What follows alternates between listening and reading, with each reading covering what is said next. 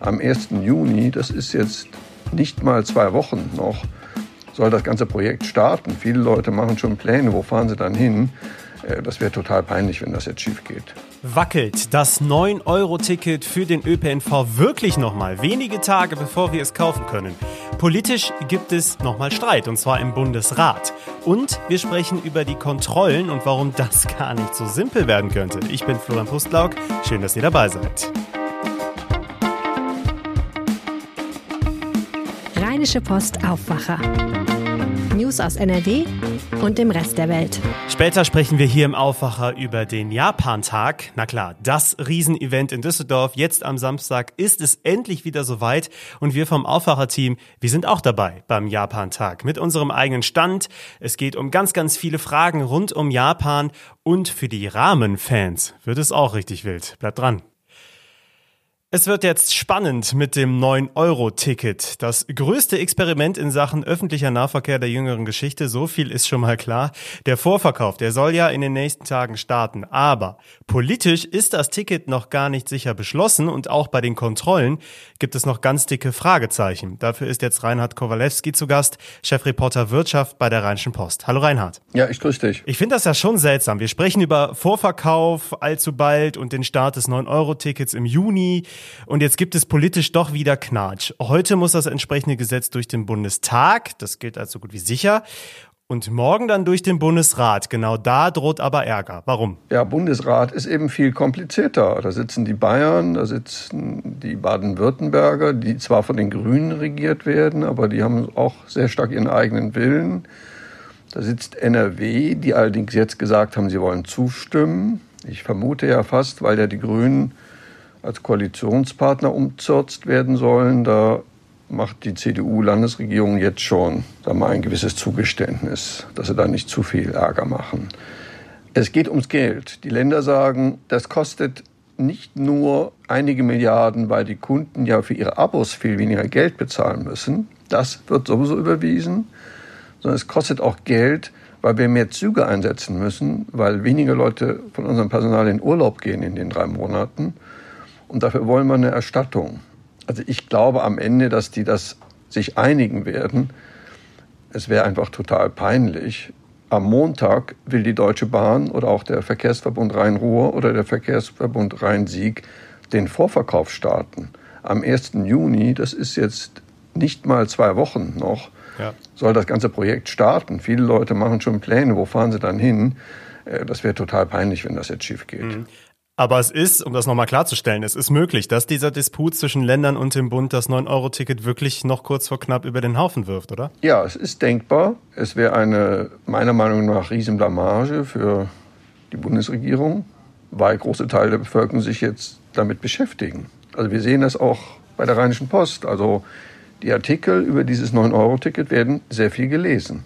Wir sehen das an den Klickzahlen. Das beschäftigt die Leute. Ja, ja, das wird sehr interessant jetzt noch kurz vor dem Wochenende. Und jetzt zu der anderen Frage, die sicherlich auch viele beschäftigt. Und zwar, wie läuft das eigentlich ab mit den Kontrollen, wenn ja theoretisch jeder dieses günstige Monatsticket haben kann? Ähm, flächendeckend kann ich mir das wenig vorstellen. Also du hast das Personal gerade eben schon angesprochen. Das dürfte das Personal der Verkehrsbetriebe ja kaum flächendeckend ähm, erledigen können. Lädt das nicht am Ende auch dazu ein, einfach mal schwarz zu fahren? Naja, also wenn man es wirtschaftlich betrachtet, lädt das 9-Euro-Ticket natürlich nicht zum Schwarzfahren ein. Denn wenn ich für 9 Euro den gesamten Nahverkehr nutzen kann, in NRW und sogar bundesweit, ist es ja relativ hirnrissig, dann noch schwarz zu fahren. Das hat mir auch der Sprecher von ProBahn in NRW, Lothar Ebbers, gesagt. Er sagt, wenn ich erwischt würde, dann zahle ich ja 60 Euro. Ja. Und daran hat, ändert sich grundsätzlich nichts. Dass man trotzdem davon ausgehen kann, dass die Verkehrsbetriebe in diesen drei Monaten sagen wir, andere Prioritäten haben, als überall zu kontrollieren, bei Leuten, die sowieso alle sehr wenig bezahlt haben, kann man sich auch denken. Und es gibt auch noch ein Sonderproblem, das aber viele Menschen trifft. Da hat mich auch ein Leser an, angeschrieben. Ich habe dann auch mit dem telefoniert lange. Ähm, sehr viele Tickets, da steht überhaupt nicht der Name drauf. Ja. Zum Beispiel beim VR. Die werden digital ausgelesen. Mit diesem Ticket möchte dieser Bürger aber nach Bayern oder nach Hessen. Er will ja seine Familie, seine Eltern besuchen. Die Rheinbahn hat ihm geschrieben, sie haben sich geweigert, ihm eine Bestätigung zu schicken, dass er wirklich Kunde ist. Weil er sagt, ja, das ist eine Plastikchipkarte, die kann aber in Hessen oder Bayern niemand auslesen. Also es geht konkret um den Nachweis im Zug hier, das ist meine Chipkarte, die gehört mir und deswegen darf ich hier fahren. Genau. Mhm. Im Prinzip könnte die Karte ja auch schon vier Monate alt sein und längst nicht mehr bezahlt werden. Ja, ich habe das mit dem hin und her überlegt. Der, die Rheinbahn hat ihm geschrieben, sie schicken ihm keine Bestätigung. Und dann hat da irgendeine Mitarbeiterin nicht so richtig bedacht, ihm geschrieben, es gäbe wahrscheinlich sowieso keine Kontrollen. Ja.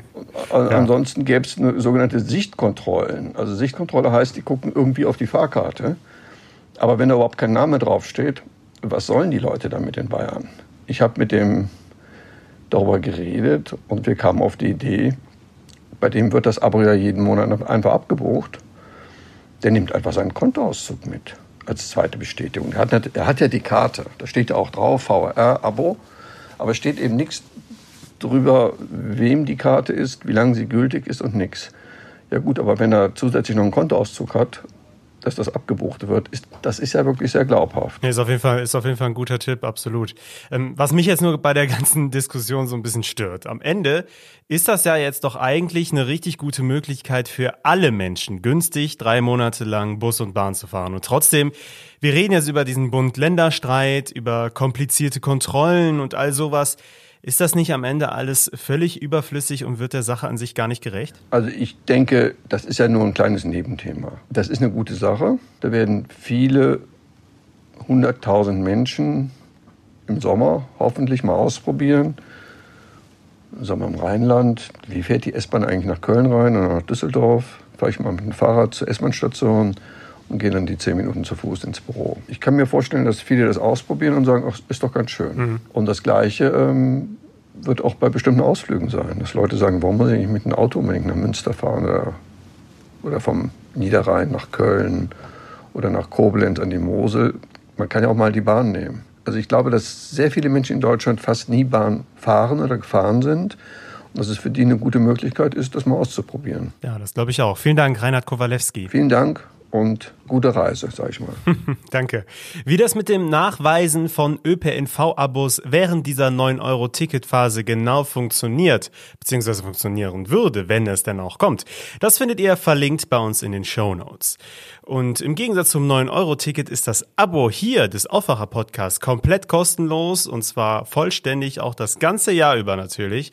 Deswegen folgt uns doch gerne in eurer Podcast-App, dann verpasst ihr keine einzige Folge mehr. Samstag ist es wieder soweit. Japan-Tag in Düsseldorf. 2019 kamen 600.000 Besucher, um am Rheinufer japanische Kultur zu feiern und natürlich am Abend das Feuerwerk zu genießen. Das ist ja wohl ein Muss für alle in NRW. Dieses Jahr feiern wir vom Aufwacher Podcast mit und ihr könnt dabei sein. Helene Pawlitzki leitet bei der RP das Podcast-Team. Helene, warum kommen die RP-Podcasts denn jetzt mit auf den Japan-Tag?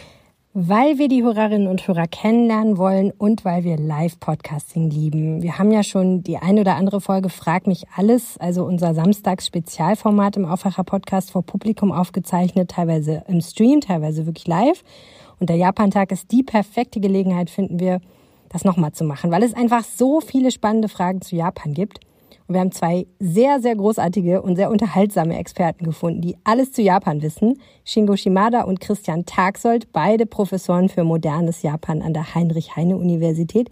Die hat uns die Fachschaft empfohlen, also die Studierendenvertretung dort, und hat gesagt, die Seminare und Vorlesungen mit denen sind einfach der Hit. Und ich habe mit denen auch gesprochen. Tatsächlich haben die beiden total Bock, all unsere Fragen zu Japan zu beantworten. Ja, ich habe auch an der Heine-Uni studiert und damals waren wirklich alle, die modernes Japan dort studiert hatten, wirklich begeistert von den Vorlesungen. Das ist wirklich so. Und äh, dann kommt es ja auch noch dazu, alle Fragen zu Japan, das passt ja perfekt zu unserem Konzept von Frag mich alles. Genau, jede Frage ist erlaubt, keine Frage ist tabu. Und die Fragen kommen von unseren Hörerinnen und Hörern. Also, wer mag, kann ab sofort seine Japan-Frage schicken an aufwacher.rp-online.de. Oder natürlich am Japan-Tag an unserem Stand vorbeikommen und die Frage einfach selbst stellen. Dann gibt's auch eine kleine Belohnung, nämlich einen tollen RP Coffee to Go Becher als Belohnung. Also kann ich sehr empfehlen. Oh ja, der ist super. Hast du dir denn eigentlich auch schon Fragen zu Japan überlegt? Ja, klar. Ich würde zum Beispiel gerne wissen, wieso Japaner alles immer so perfekt machen. Denn denen wird ja ein besonderer Perfektionismus in allen Dingen nachgesagt. Und ich frage mich einfach, wo kommt das eigentlich her?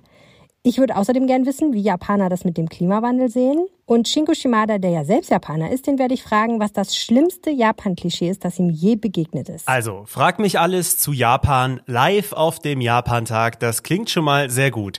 Wie sieht das Programm denn ansonsten aus, Helene? Wir haben uns ein paar lustige Aktionen ausgedacht und tolle Gesprächspartner eingeladen. Wir starten am Samstag schon um 12 Uhr am Medienmobil auf dem Martin-Luther-Platz. Moderieren werden Michael Höhing aus dem Aufwacherteam und ich. Und wir starten erstmal damit, dass Michael, obwohl der ein echter Foodie ist, noch nie in seinem Leben Sushi gegessen hat. Das ist nicht dein Ernst. Ja, ich konnte das auch gar nicht glauben. Und ich habe beschlossen, dass wir das dringend ändern müssen. Also, erstmal eine kleine Sushi-Verkostung. Dann gehen wir weiter zur nächsten großartigen japanischen Erfindung, nämlich Karaoke. Was wir da machen, das verrate ich noch nicht, aber es wird garantiert der Knaller. Und es folgt der große RP Podcasts Cup Rahmen S-Wettbewerb 2022.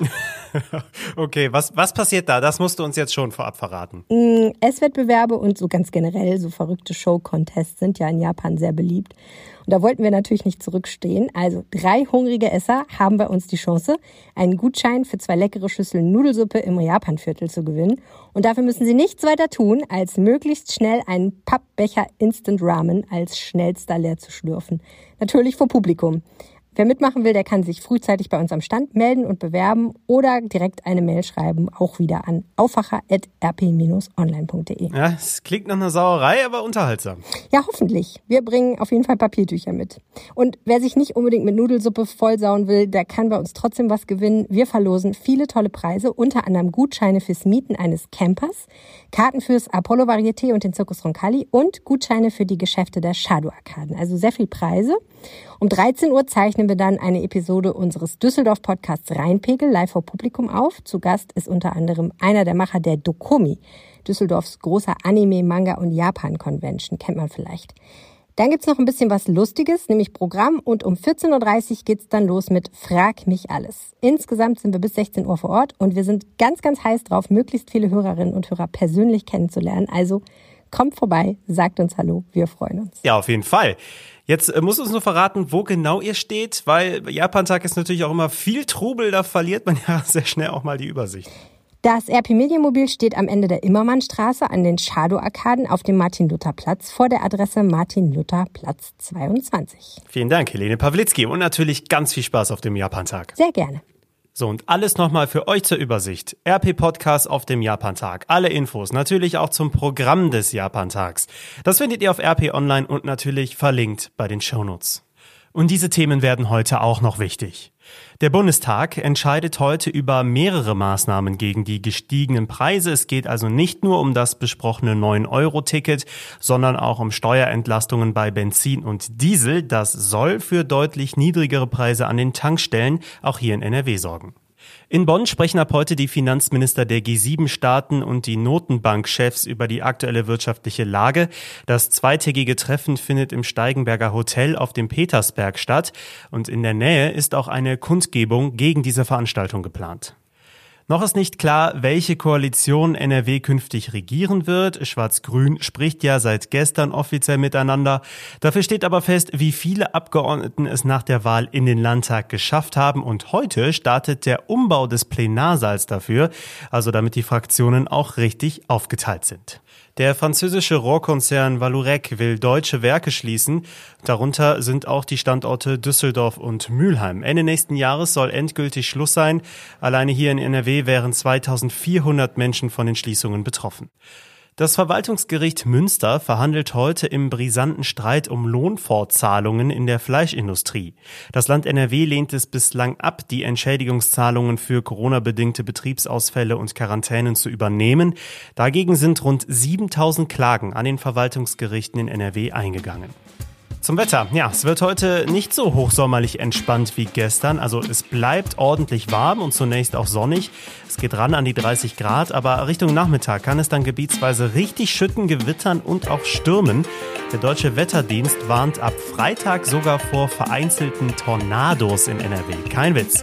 Hoffen wir mal, dass es ruhig bleibt. Das war der Aufwacher für Donnerstag, den 19. Mai 2022. Ich bin Florian Pustlauk. Ich wünsche euch jetzt noch einen schönen Tag. Macht's gut. Mehr Nachrichten aus NRW gibt's jederzeit auf RP Online. rp-online.de